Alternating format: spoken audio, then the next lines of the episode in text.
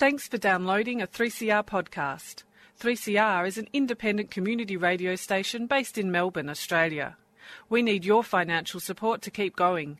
Go to www.3cr.org.au for more information and to donate online. Now stay tuned for your 3CR podcast.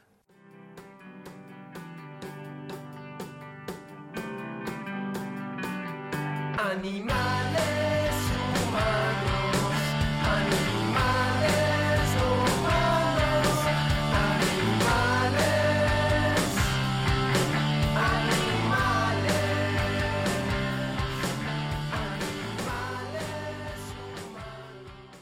Freedom of Species brings animal advocacy to the airwaves. The program is broadcast from the 3CR studios in Melbourne, Australia, and streamed live via the 3CR website. Welcome to Freedom of Species. I'm Kate Gracie, and today I'm in the studio with Rebecca Eli from the Melbourne chapter of Direct Action Everywhere and Rochelle Van from Animal Activists Australia. We're going to talk about the recent factory farming actions that are getting heaps of attention from the mainstream media. Welcome to the show, Rebecca and Rochelle. Hey, Kate, thanks for having us. Rebecca, when I requested a photo of you to promote this show on social media, you forwarded me one of yourself being manhandled by the cops. Yes. And um, I just wondered, can you un- unpack the circumstances of that photo and what was happening and where and why? Like, it's a pretty full on photo. yeah, yeah, definitely. Um, so that was at the Animal Justice um, Camp, which was a five day vigil back in December. And um, the photo kind of came about because um, we were trying to get a negotiation to stop the trucks to spend some time with the pigs on their way to slaughter. And um, that wasn't going ahead, so a few of us sat on the road and we were blocking the trucks um, using our bodies. And um, the cop just grabbed me by my hoodie and pulled me off the road. So that's how the photo came about. Yeah, right. Were you injured? It looked like you didn't look like you were having a lot of fun. yeah, no, I couldn't breathe a bit, so Yeah, it right. was it was quite rough. Um, considering some other people were just picked up and moved off the road, I was grabbed a bit differently. But yeah, Yeah, it looked it looked pretty harsh. You're a lead organizer for the for the organisation Direct Action Everywhere, um, Melbourne's chapter of that. Yes. And I understand you've been super busy, and I really want to hear what you've been up to. But can you first explain the origins and the development of Direct Action Everywhere, and, and what it means as an international movement? Uh, yeah, sure. So direct action actually started in Berkeley, in California, um, by a few founders. One of them being Wayne Hsiung, where they decided. Um, that uh, direct action was one of the best ways to create social change. Um, there's a quote that I really love from Martin Luther King that's um, non-violent direct action seeks to create such a crisis and foster such a tension that a community which has constantly refused to negotiate is forced to confront the issue. It seeks so to dramatize the issue that it can no longer be ignored. So that's kind of like the basis of what we run from. And um, it kind of just really took off from Berkeley, and then the, I think there's over 40 chapters around the world. So Wow, how many Yeah. chapters in Australia?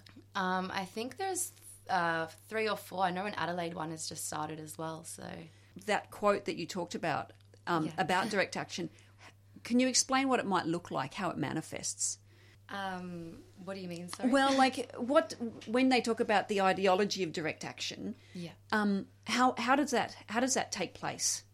Can you give some examples of what Of direct action. of direct action? Um, yeah, so I think one of the ones that Direct Action actually has on the website was um, back in 1960, there was four students who staged a sit-in in a whites-only restaurant. They were African American students, and they did a sit-in there, um, which other people, even in the civil rights movement, said that it was too extreme and it was, you know, um, making them look bad. There's a resistance to direct action that it makes it makes the movement look bad. That's really interesting. What's the history of that actually then actually making change? Yeah, because I think honestly, something I think about a lot is sometimes the best way to create change is to do it in the past, because now we look back on the change and how that's manifested, and then we we're more like willing to accept that those um, things that took place, like civil disobedience and direct action, were what was necessary. But at the time, it can be quite uncomfortable, even for activists themselves. So it's quite deliberate. It's like you're rocking the boat quite deliberately. Yeah, definitely. Yeah, cool. Now there's something that seems a little bit covert about direct action everywhere. That's so I don't know, just something a little bit secretive, or you don't know about the actions until they appear on the on the media. um, is that is that a deliberate covertness, or or or is Um, it is yeah, it it just how it works? Um, I think yeah, to protect the secrecy of the operations. So you know, slaughterhouse shutdowns and stuff. Otherwise, we'd we'd tip off places if we had at public events. So I think in order for them to be effective and to go ahead, we do sometimes have to create that kind of secrecy and um, just have certain people involved. So can can anybody join, or do you kind of have to be tapped on the shoulder, so to speak? Um, anybody can join the members group on Facebook. So Okay. yeah. but there is a little bit of screening just to make sure that people, you know, are definitely interested in this kind of stuff. The screening to join the Facebook page, or screening to actually become an to become one of the um, frontline activists. Um, to join the Facebook page, just you know, make sure people are um, right. in line with our values and stuff like that. 'Cause Yeah. obviously, there's a lot of trolls online, so Sure. So, in, so I guess then, if the if the, you're screened to join the Facebook page, there must be massive screening. If you want to join as an as an one of the frontline activists, you must have to go through a whole a pretty full on screening process. You have to be known by others to join, uh, like as an organizer, do you mean? or just just to be just to take part in the actions.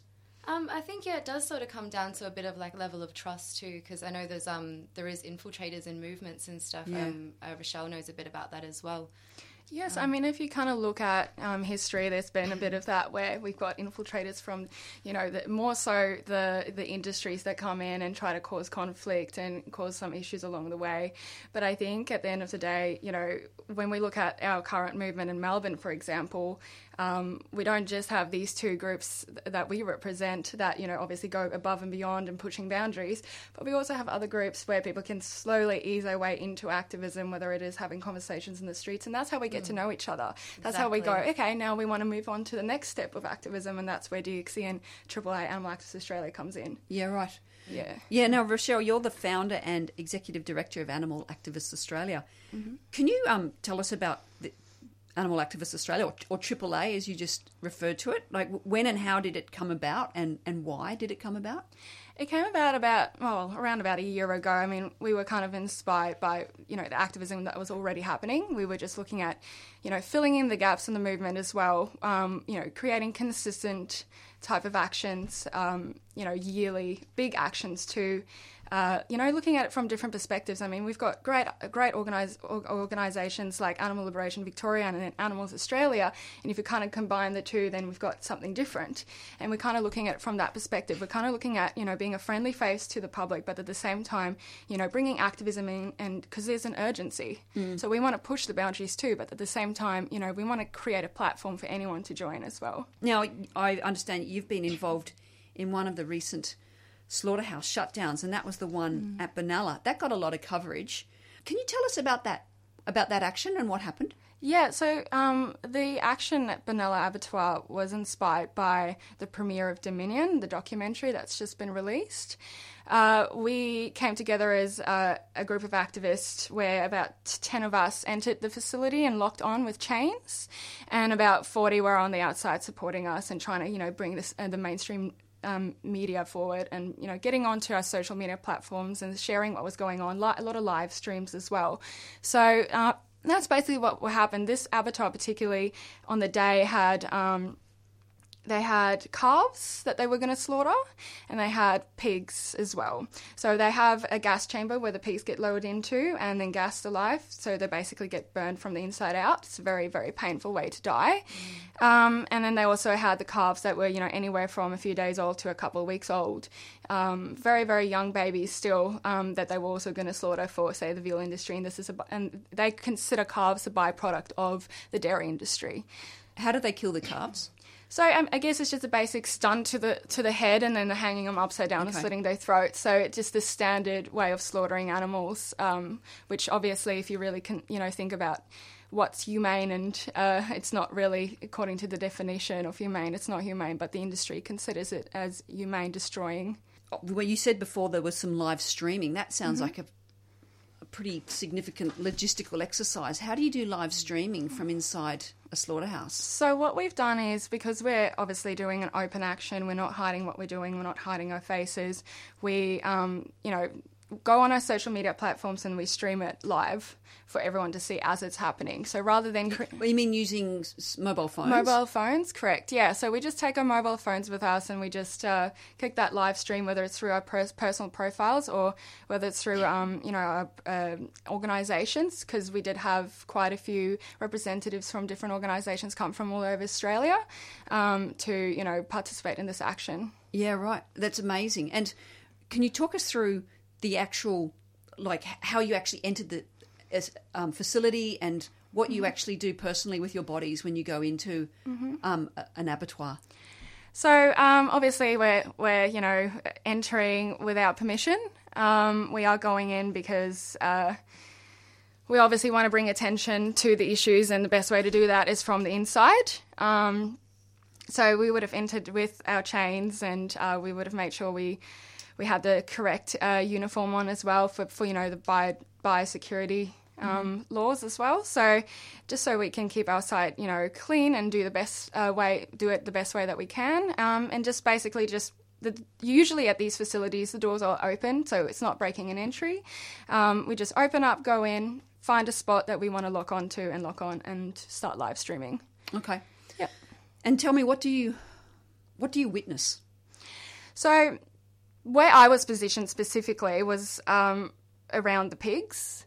So we would have had sows right next to us were, that were in a different pen, um, and they would be obviously you know ex- exhausted from you know all the breeding they would have gone through. And then um, to my right would have been uh, the younger the younger pigs. And uh, most of them were all crowded into uh, one pen with uh, mostly males and then just a few females.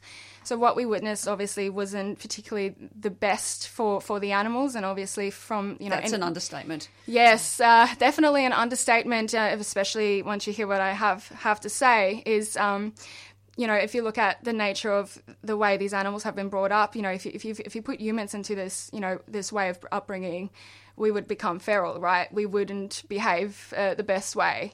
So, and considering the fact that you know mostly males with just a few females, um, excuse me for the lack of you know of a better word and um, would like to give a trigger warning here. We did see a lot of males rape the females over and over to the point where they were bleeding. So these things are you know considered as standard. It happens all the time. It's not an isolated case. Uh, you know you can't you can't do you can't you know exploit animals especially in these numbers and expect things to go well. And what do you witness um, in terms of um, the calves? The calves. So the the aim, one of our goals, uh, amongst you know obviously entering without um, any issues uh, and getting some media coverage, whether it's on social media or mainstream media, um, one of the goals was to uh, you know rescue two calves. Uh, the organizer Karina Davis um, from Why Animal Rights Matter tried to negotiate as much as she could to rescue those two calves, but unfortunately um, they wouldn't, and uh, they were taken from us and escorted to their death by the police. So, how did this whole action conclude? Uh, so basically, it came down to the fact we were given several warnings, and uh, you know, to the point where police wanted to come out with bolt cutters and cut cut the chains and drag us out. So we felt that we did our best with achieving the goals that we wanted to achieve, and that was not much more we could do. Um, so they gave us that, that official warning, um, sort of in a sense like a declaration of you know what our rights are and what the consequences are if we don't leave, and that's where we decided it's probably where sh- where we should now be going. So, no charges were laid? No charges at this stage, as, as far as we're aware, um, have been laid. So, did the media actually come into the facility while you were there and film you? No, so we didn't have any media come in. Unfortunately, you know, when you have these kind of actions and it's further away from the city as well, it takes them a little while to get get there and get things done. So what we've done is we've just passed on um, a lot of the footage and photos to to media, um, and hopefully they'll just take it from there for us as well. You can't tip off media in advance for the risk that they'll tip off the authorities. We can tip them off in advance um, to some degree. I guess um, again we can we can give them limited amount of information, and then once we're there, we can give them you know the exact address or that kind of stuff. So we do try our best to get to them as soon as that, as soon as we can within you know our limitations to to remain safe and be to and successful as well. Okay. So, do you regard that action as a success? Yes, I, I think it's a success, you know, no matter what it is we do, as long as it's non violent and, and we fight strongly for the animals, it's always a, a success. Do you call media coverage a success? If it's regardless of whether it's good or bad, is just getting media coverage is a success? I think yes, regardless of the type of media coverage we get, again, as long as it's non-violent, uh, it is always a success. Because even if we didn't, you know, uh, if they didn't say uh, portray us in, in the way that we wanted to be portrayed, it still becomes a, a discussion within society. It still becomes something that people become aware of and talk about. You must have had some of your activists or fellow activists experience some form of emotional trauma from that experience.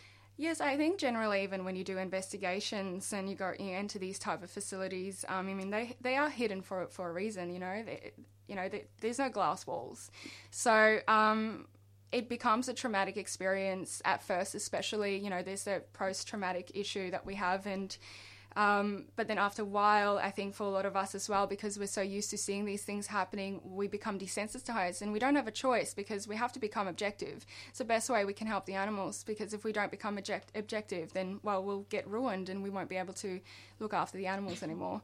So, yes, there's definitely, you know, that, that issue of, of the mental health aspect. Um, but we do also encourage people to um, do debriefs and, and contact each, you know, the organizer and, and talk to each other about how they're feeling and, you know, put their hand up or speak up if they have any issues. We also have, um, you know, a, a neuropsychologist, for example, Dr. Ash, who um, is always available to have a chat with people too and she does you know also talk about you know the post traumatic stress disorders that people end up with um, and we, we've also with our vigil that we had a part of the vegan activist experience we had a vigil and we um, invited dr ash to come and have a talk to people after the vigil about how to take care of themselves afterwards Tell me about the vigil. What was that and where was that?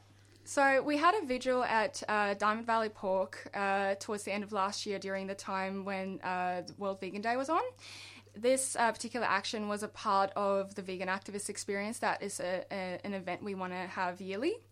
Uh, we try to gather everyone fr- that comes to the World Vegan Day to come to this Vegan Activist Experience, which is a two day event, um, and try the different types of activism. So, DXE um, did an action as well. We had the Save Movement do some actions too.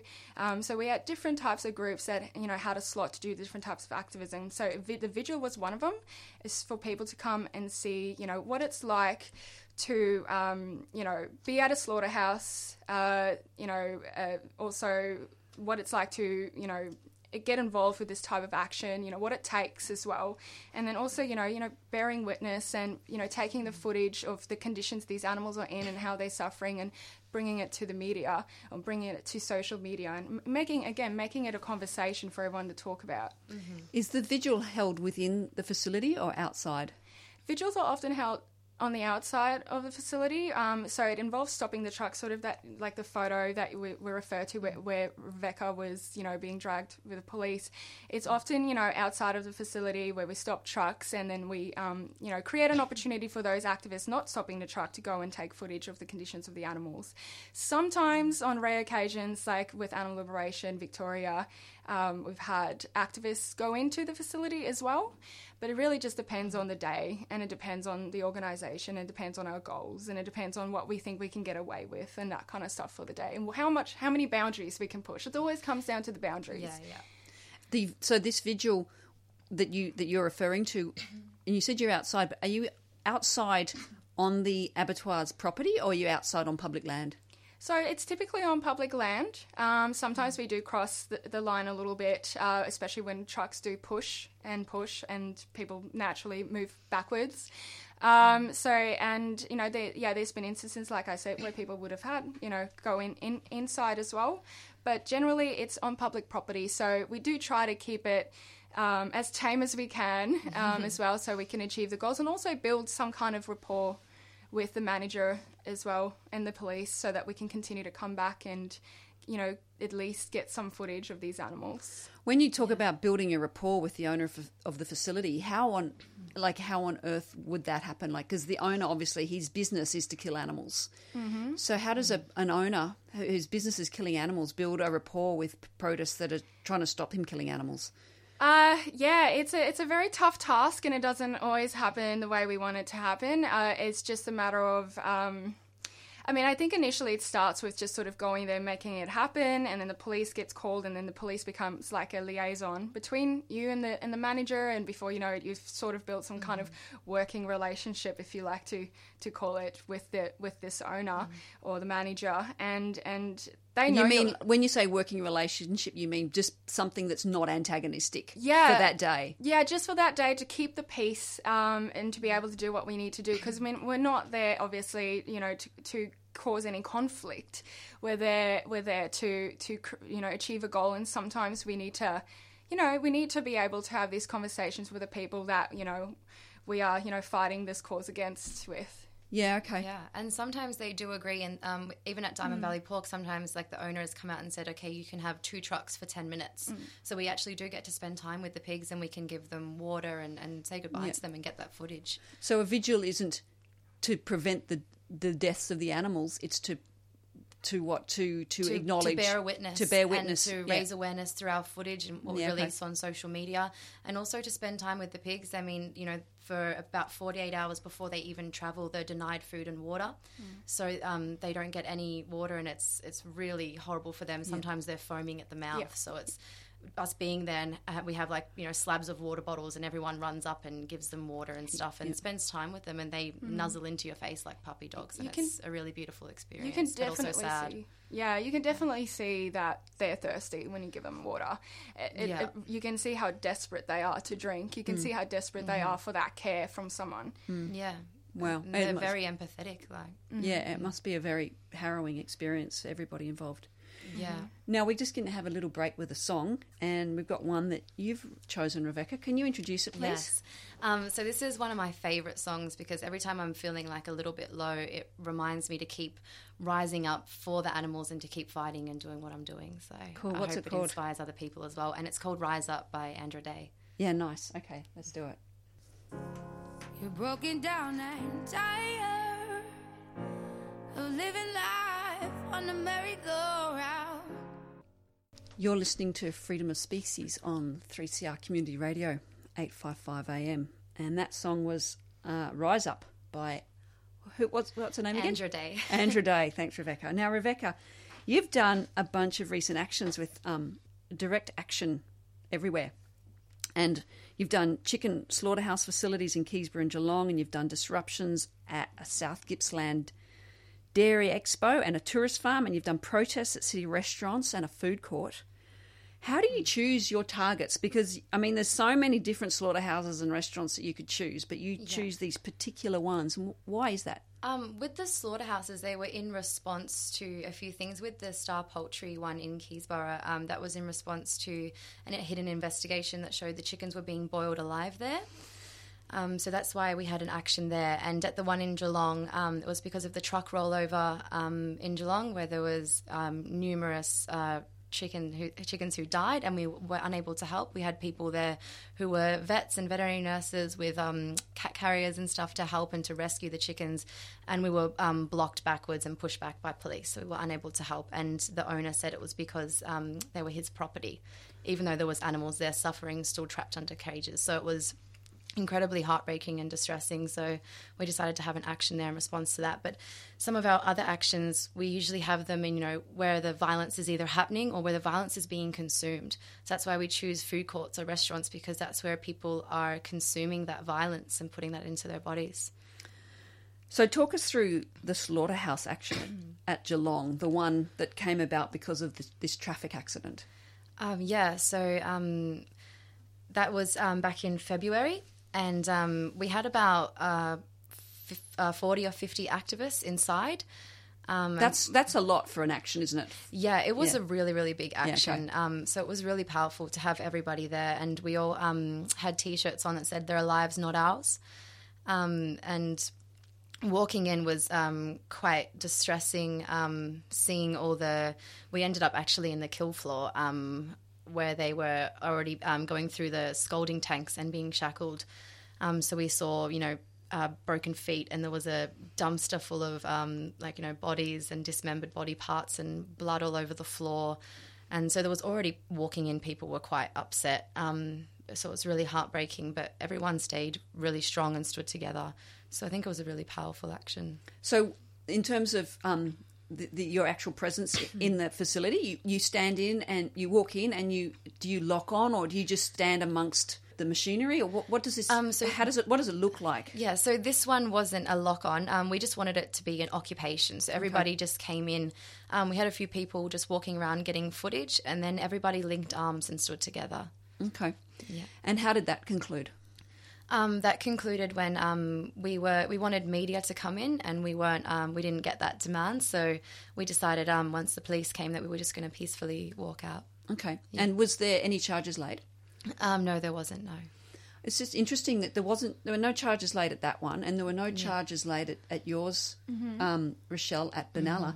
Is that discretionary from the police? Could they lay charges if they wanted to, and they and they were sympathetic, perhaps? It tends to be a, a civil a, a civil charge more more so than a criminal charge as well. Um, so really, it's up to the, the facility to, to make that decision. Where Okay. if it was breaking an entry, yes, then um, um, I have no doubts the police would lay those charges. Yeah. But uh, quite often it, it becomes a discussion with that facility, and I guess they they don't want to draw more attention to the issue either. They don't want to Yeah. draw more attention to themselves, so sometimes they decide to to just drop it and Yeah. um, not charge anyone. And the police will give us warnings and stuff as well. And I think once it gets gets past like a few warnings, then they're just like over it, and they're like, okay, we're Yeah. going to start laying some charges. That Geelong occupation, Mm-hmm. it was so the media wasn't present, but it got some media afterwards. Um, well, we did have someone from the Geelong Advertiser who was out out the front and spoke to um, the Geelong uh, DXE Geelong organizer Tim, and um, had a discussion with him, and so that was where the article came from. Was that so? You regard that as a positive outcome? Oh yeah, definitely because it raises awareness and like Rochelle has mentioned as well, I mean it forces animal rights into the public consciousness and creates the debate and the conversation in our society. So it's definitely a success. Now, what about the disruption at the City Steakhouse? That one got Yeah. a lot of media noise. Yeah, which is what we wanted, so it's awesome. yeah, talk us through what happened there. Um, from going into the restaurant. Yeah, yeah. Um, yeah, so I know a lot of the articles say we stormed the restaurant, um, but we actually walked in quite peacefully. Um, but there was a lot of us there, about 40 activists. Um, so we walked in, just positioned ourselves with the signs, and I was on the megaphone and I explained to people why we're there. I said, We're not here to attack anybody, we're here to speak up for the animals. And then I gave like a little speech, and then we did um, did some chanting. So Right. And what was the response from the diners there, right there? Were they just sort of just in shock, or were they were I they heckling you? People were a little bit taken back. I know there was um, one lady who came a little bit distressed and she tried to snatch our signs and stuff. But um, I mean, there's going to be always different kind of reactions because humans themselves are different. So everyone responds differently to that kind of stuff. So yeah, true. So why did you pick that restaurant? um, it wasn't a restaurant in particular that we picked. It's just that's a place where they were serving violence and violence was being consumed. So Okay. we were there to disrupt. Okay. Now, why did that particular disruption create so much conversation in the Melbourne press? Because it was on, you went on the project and you're on 3AW, or some of your representatives at least were on 3AW, the project, Yeah. and it just, it was a real kind of media storm for like a, at least a, a day or two. Yeah, I think it's because it's it's something that really takes people out of their comfort zone, and it hasn't really been done in Melbourne in Australia before. So it's kind of like a new thing. People are just eating the dinner, and they don't think a bunch of protesters are going to come in. So I think that's why it created like such a um, back of a better word. uh, yeah, well, I guess it's a bit it's a bit shocking for people as well. So Yeah. that, that's why you know a lot of responses even from the vegan community that we were getting um, as as, a, as, a, as an activist community. You know, not even just DXE, but just Mm. in general with activism, it just created that conversation. it's a new And kind of a very thing, I think. Yeah, it's a very yeah very unique thing to happen Mm. um, within Australia, especially. There, yeah. there are a lot of vegans I, I saw online, a lot of vegan discussions saying Mm-hmm. that you were out of line with that particular disruption, which is really Mm. interesting because there's, there's vegans who hold the same values and the same interests for animals, and they're saying you shouldn't be doing it. How do you respond to that? Um, I think a lot of the backlash we kind of uh, don't really respond to, but I was kind of online sh- sharing links to the science of social change from um, Wayne Hsiung, who's from a, another DXE chapter, and um, just getting people to like step out of their comfort zones because I think you know the whole "don't make vegans look bad" is actually one of the, the biggest mistakes our movement makes because we should want to look bad. We should want to create that conversation. I mean, as long as our actions are non-violent, like Rochelle mm-hmm. said, and they're not sexist or racist, I mm-hmm. mean, it's good to get people out of their comfort zone. Mm-hmm. Yep, I, I agree. Now, the disruption at the Dairy Expo in Gippsland sounded like a mm. really tough gig. They, you know, the prospect of walking into a forum dedicated to cranky farmers who make their livelihood Yeah. from dairy and then challenging them about it Yep. would that would absolutely terrify most people. Oh yeah. So I was us- definitely nervous. I think a lot of the activists are as well because yeah, it's, even we're putting ourselves out of our comfort zone.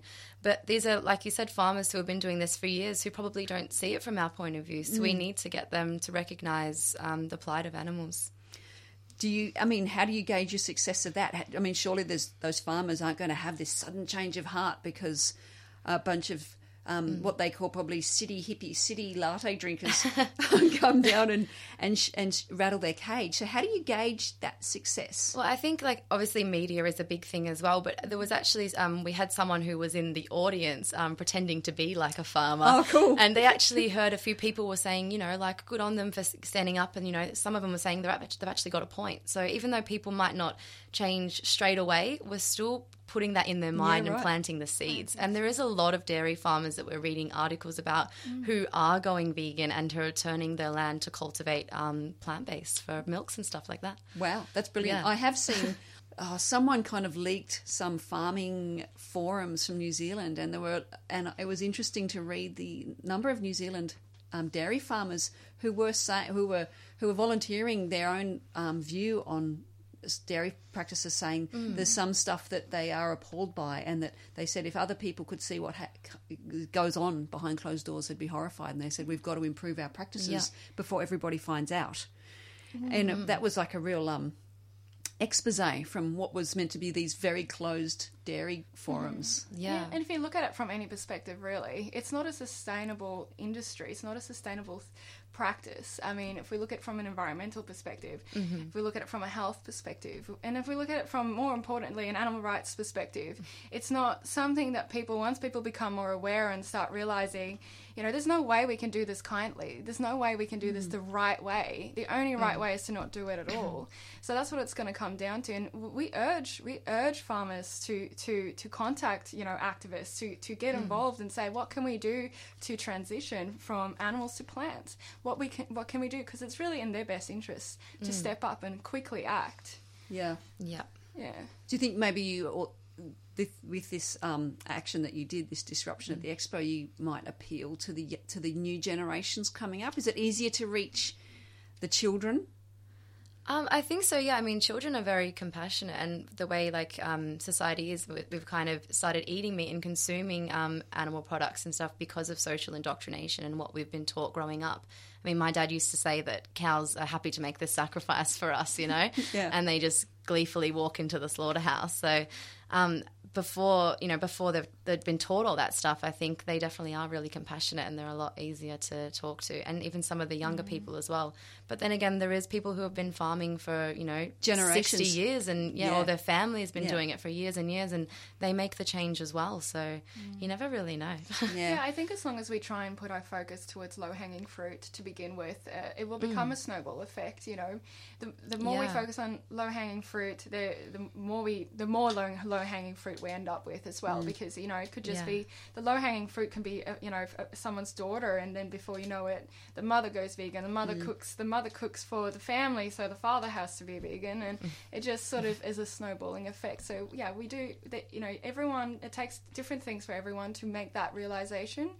But you know, mm. once we that's why we needed different types of actions as well. But once we, you know, sort of focus on that low hanging fruit and that and keep in mind the snowball effect, more and more people will will, you know, start to realize that, oh, we don't need to eat meat and dairy and all that. We can Yeah. we can make kinder choices. Yeah, and even people like so I've had friends who have been hanging out with their their pets, their cats or their dogs, and they're like, "Oh, I guess this animal deserves to live." So you know, I suppose the other ones do as well, and they just make that connection. I mean, there's so many different ways, like Rochelle said, that people can make that connection. Yeah, very very easily. I mean, we've we've recently had activists, you know, um, you know, just going from a vet to a shop, you know, carrying one one of the piglets, you know, that they've rescued, And um, you know, the amount of attention we get towards you know those kind of things. Oh, it's a piglet. Oh my gosh. Oh, they're so cute. You know, even someone at a deli that works at a deli, we brought a piglet to, and even he he said, oh. I, I don't think I'm gonna I'm gonna eat pig again. I can't do it. He's so cute. Look how cute he is. How can I eat pig again? And you know, it, it, once they make that connection, and exactly like Rev just said, you know, oh, I've got a cat and a dog. Mm. I don't want to hurt a little piglet. I don't want to hurt a little lamb because most of these Mm. animals are babies when they get slaughtered. You know, majority are Yeah. babies. They're very young. Is it based on? I'm just wondering. Is this is it based on degrees of cute? Do you know? Like it's it's a it's a kind of it's a. T- I find that I sort of struggle with that sometimes because it seems like the animals that are cute are saved. And if you're not mm. cute, you're not saved, and it should be that, that you know that animals have a right to live, have a right regardless to of whether they're cute or not. Yeah, No, because it's a social justice issue. absolutely. So it's not just about being cute; it's Exactly. about your rights to live. exactly. And I think I think even though that that concept is ideal, and that's definitely what what I believe as well. But different things, you know, different people, you know, are attracted to different things. You know, mm. everyone has a different reason. Some people go vegan because they love animals. Um, some people, you know, go vegan because they think it's a logical, right thing to do. They don't particularly want an animal anywhere near them. I know a lot of vegans like that. They're like, oh no, I don't get that pig anywhere near me, but I won't hurt this pig because just because I don't like you, just like I might not like a human or I might not like this dog, I'm not gonna hurt the dog. Yep. know, Yeah, or the- they the still pig. deserve to live. They still deserve to live just because you know I don't have a warm spot for them. But I do think people have different reasons for for making that transition. Yeah, yeah, different strokes for different folks. It's true. Yeah. Now, um, there's been a lot of media about a, um, a big action at a pig farm in Queensland that occurred just a couple of days ago, and I know that neither of you were at that action, but that you um, but you can that you could both able to speak about it. Can you tell us what happened there and why it's significant? Well, Animal Activists Australia did have a representative over that way as well, and um, uh, DXE, I believe, had some people there too. Yeah, another one of our organisers. Yes, Yeah. and and yes, I mean that definitely took off quite heavily. You know, it's been all over the media, and that's a great thing. Um, Queensland's also not known to be having these kind of actions quite often either, so it's gotten people very excited. Uh, especially in the, the the amount of people that went in, and to the point where half the people were arrested, uh, according to you know what's been reported. Yeah, and it's quite a new thing to actually protest inside a factory farm. I don't think that's actually been done in Queensland or Australia. Yeah, correct. Yeah, yeah, a factory farm where, um, you know, pigs were or the sows were in the in the farrowing crates with with their piglets, their babies. So they seem to have media inside the facility. Was that was or was that the, the um, footage that was provided? I think that was live streams and stuff like that. Right, But they did have, a, I think they had a heavy media presence outside. okay. yeah, definitely. also that was a very positive outcome for that action because it did, because it simply because it got so much coverage. Yeah, Most definitely. 100%, and there's people wanting to um who saw that who are wanting to become active now in the community as well. Mm. And loads of people will be watching that, you know, on the six o'clock news and planting loads of seeds. So Yeah. And it was run by women as well. I just want to put out there. So Yeah. I think Oh, it's yeah. a really powerful Most, action. Absolutely. most of these actions are, are, are run by women. Quite often, majority of activists are females, um, especially the organisers and those that investigate.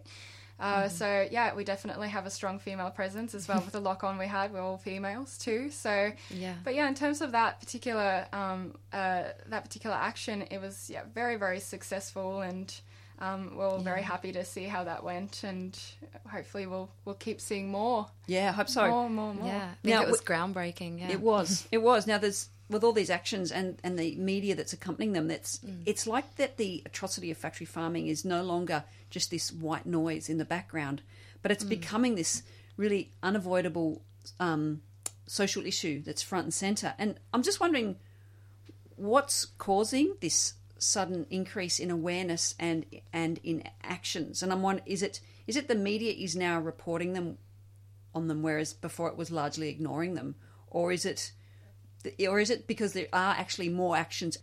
Um, I think it's a little bit of both, actually, because I think I know that there has been a, a pretty strong animal activist um, movement since you know the '80s and stuff. And there was um, uh, Patty Mark, who's the founder of Animal Liberation, um, when she was uh, doing open rescues back in the '80s. So Yeah. it's definitely been around for quite a while. But I think because we are kind of you know waking up more as a society and we're becoming more um, conscious and more you know politically correct and stuff like that, that people are starting to wake up and recognize animals and recognize their suffering. And I think just it's not just factory farming as well; it's the use of animals in all kind of exploitation, with um, to entertainment, um, clothing, everything.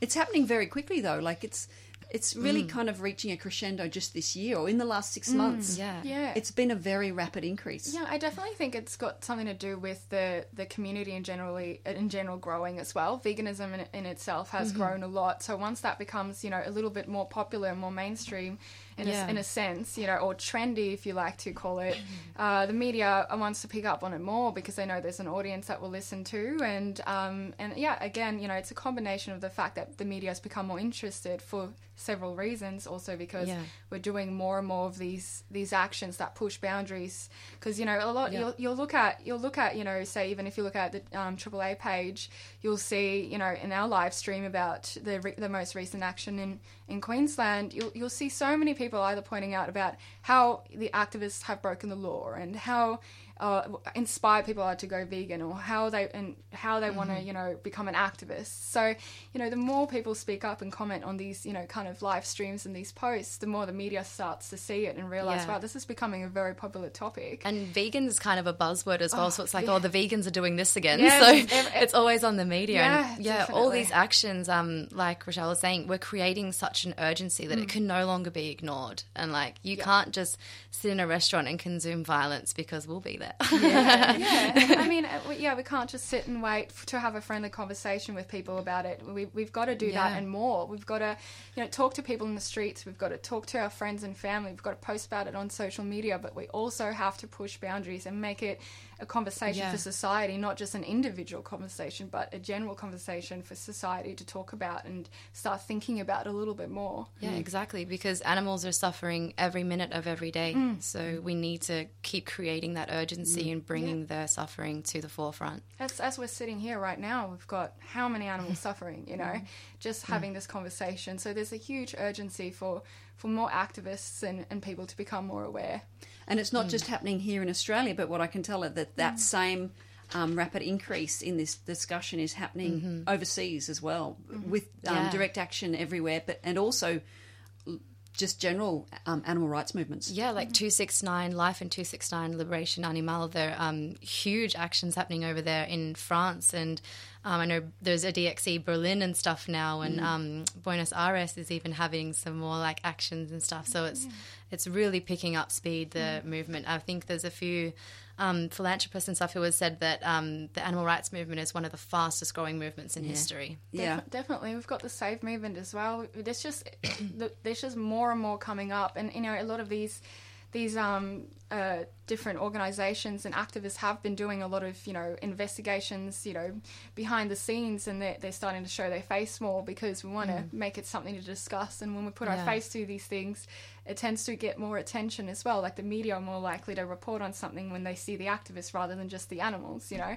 So yeah, it's just becoming something that people are, are, shy, are not shying away from anymore. We're becoming Yeah. prouder and louder, and that's a great way direction to go. Yeah. It seems too there's this international phenomenon, if you can call it that.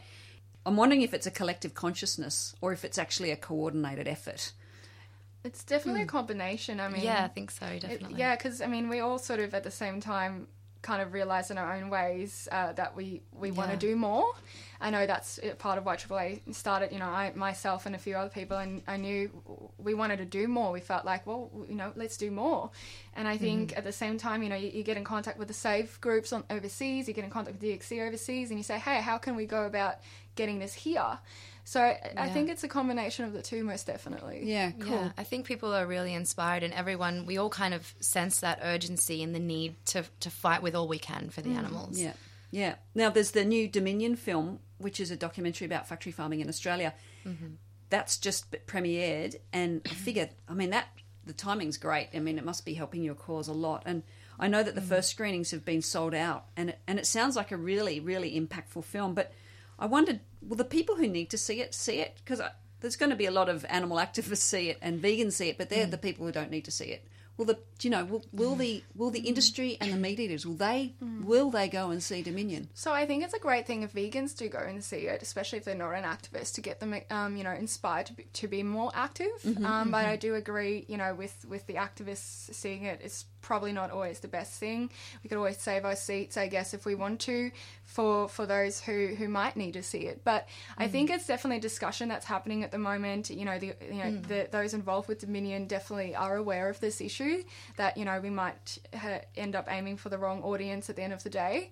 Um, but it's definitely something that we want to bring attention to. Uh, for Animal Activists Australia, we've raised uh, a few thousand to put towards the advertising for Dominion, so that we can hopefully reach that um, platform, that audience that that you know need to see this footage. So, for example, Netflix as well. You know, we're hoping that it will come onto Netflix too. Um, it's just a matter of waiting for them to approve it. Which is no guarantee though that the meat eaters will still watch it even if it's on Netflix. yeah, Yeah, I, I, I suppose mean, you never know, really. We, we like- don't know. Yeah, I guess uh, the, the the great thing about Netflix that makes it so unique is people want to watch pretty much everything on there. People Yeah. binge binge. But Netflix is known for binging Yep. as much as possible. So I guess you know versus in, uh, any other television uh, channel or whether it must be like Foxtel, people are more likely to want to watch everything new that's going on on Netflix and. Um, yeah, I guess I guess we're, we're we're just hoping for the best, and I think if we put our attention towards advertising and animal rights a little bit more,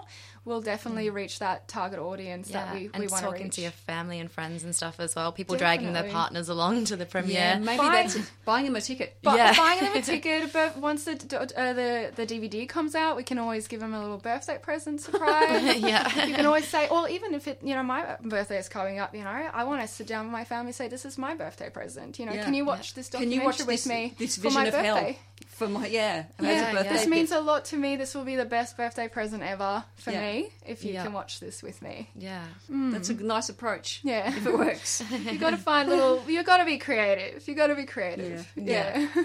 But then people are always curious as well, and people, like we said, low hanging fruit. Mm. They might be on that journey, and like that might be the thing that tips them over, and they're like, "Oh, you know what? I'm just gonna watch it." Yeah. Yeah. And then a lot of the time people don't really realize what they're about to watch. I know Earthlings is the documentary that got me to go vegan and I accidentally stumbled across that one. I had no idea what was coming. I, I had plans for dinner that night, everything, and was definitely not vegan. And before I knew it, I was not having those same plans anymore. And I was just in shock. I didn't know what was coming my way. But I just saw the mm. title. I just saw, oh, this is a great, powerful documentary to watch. And before I knew it, I was watching it in tears and disappointed and upset and all kinds of stuff. So, and I wanted to make change, and we're hoping you know Dominion will will do a similar thing. Yeah, the same thing actually happened to me with Cowspiracy. I actually thought it was like some joke film about Yeah. like a conspiracy to do with cows, and then I was watching it and like just mind blown. I was like, oh my god, like I have to go vegan. So first I went vegan for environmental reasons, and then I too watched Earthlings and Yeah. Started on my animal rights advocacy journey. Earthlings definitely locked me in as well, and I think that's what Dominion would do with a lot of people that might just be plant based, Mm. going on a diet for the next couple of months, and you know, then you know Mm. they research more about plant based and veganism, and then they find Dominion, like sort of like what happened with me, and before you know it, they're like, oh, watch this. Apparently, this is really good. Everyone's talking about it. So yeah, I guess we need to we need to create that conversation, and and, Mm-hmm. and that's why we also had you know some of these these the, well the vanilla lockdown that and will shut down that you know that happened because it was inspired by Dominion. So we want to want to pe- we want people to talk about it. Yeah, look, Mm. great. It's um been great talk to, talking to you both. You're both very brave women doing great work. Thank you both for coming in today. Oh, thank you so much for having us on the show. Really yeah. appreciate yeah, it. Yeah, thank you so much for giving us an opportunity and a platform to speak for the animals today. Oh, look, it's been a pleasure. I'm just going to um, go to a song now. It's a Style Council song called Walls Come Tumbling Down, and then we'll come back for some community announcements.